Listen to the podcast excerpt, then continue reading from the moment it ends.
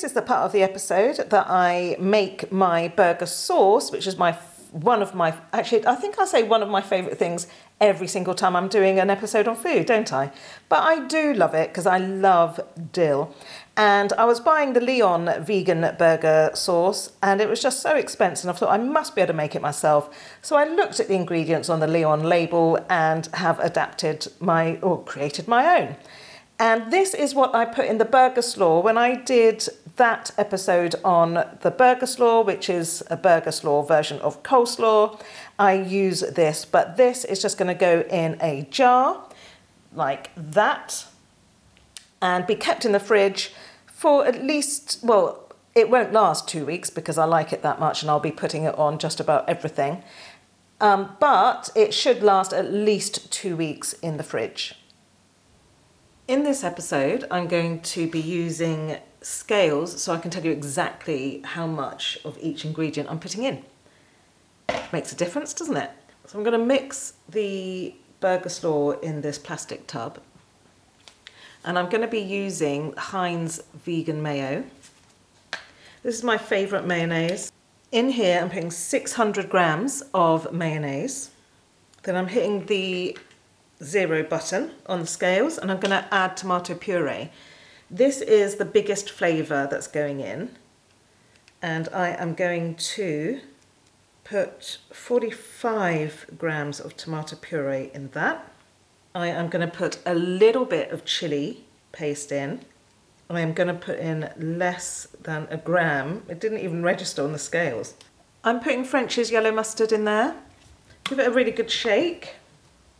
I'm using this because the carb count on this is 1.2 grams per 100 ml. It's the lowest um, squeezy mustard that I've found. 14 grams of that. I'm going to put some garlic paste in now. Just 5 grams of that. You can always add more once you taste test. I'm now going to add cayenne pepper do not add too much cayenne pepper, it can make it just too hot. So I'm just adding a quarter of a teaspoon. Again, you can add more once you've taste tested. And I'm using stevia liquid. And I'm going to add five drops of this. So that's five drops of stevia liquid. And then I'm going to add three 20 gram bags of Sainsbury's dill. I'm going to use all of those because I really love that strong dill taste. I will let you know the weight that actually goes in once I've taken the dill off the stems and chopped it all up. I've taken all the little leaves, are they called leaves? The dill off the big chunky stems. And of those 60 grams, I've got 37 grams out of that. So I'm going to put in all of that. It's a massive amount, but I love, just love the taste of dill. So once you've taken it all off the big chunky stems, basically just chop it up so it's in fine pieces. Add it to the mayonnaise mix, I'd say half at a time. Give that a good stir add the rest of the dill, mix through again. I'm just going to taste test it to see if there's enough of everything in there. That's really good actually. The taste is really good. I don't need to add anything.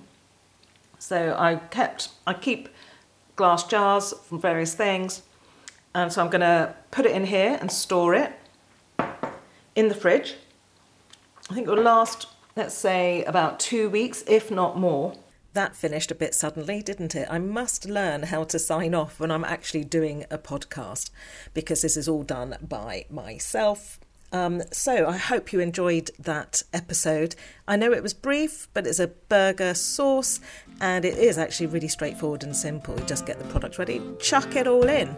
If you've enjoyed that, please subscribe or follow and share this keto vegan podcast with those keto vegans that you know, or even ketos that you know or vegans that you know. Thank you for listening, and I'll see you next time.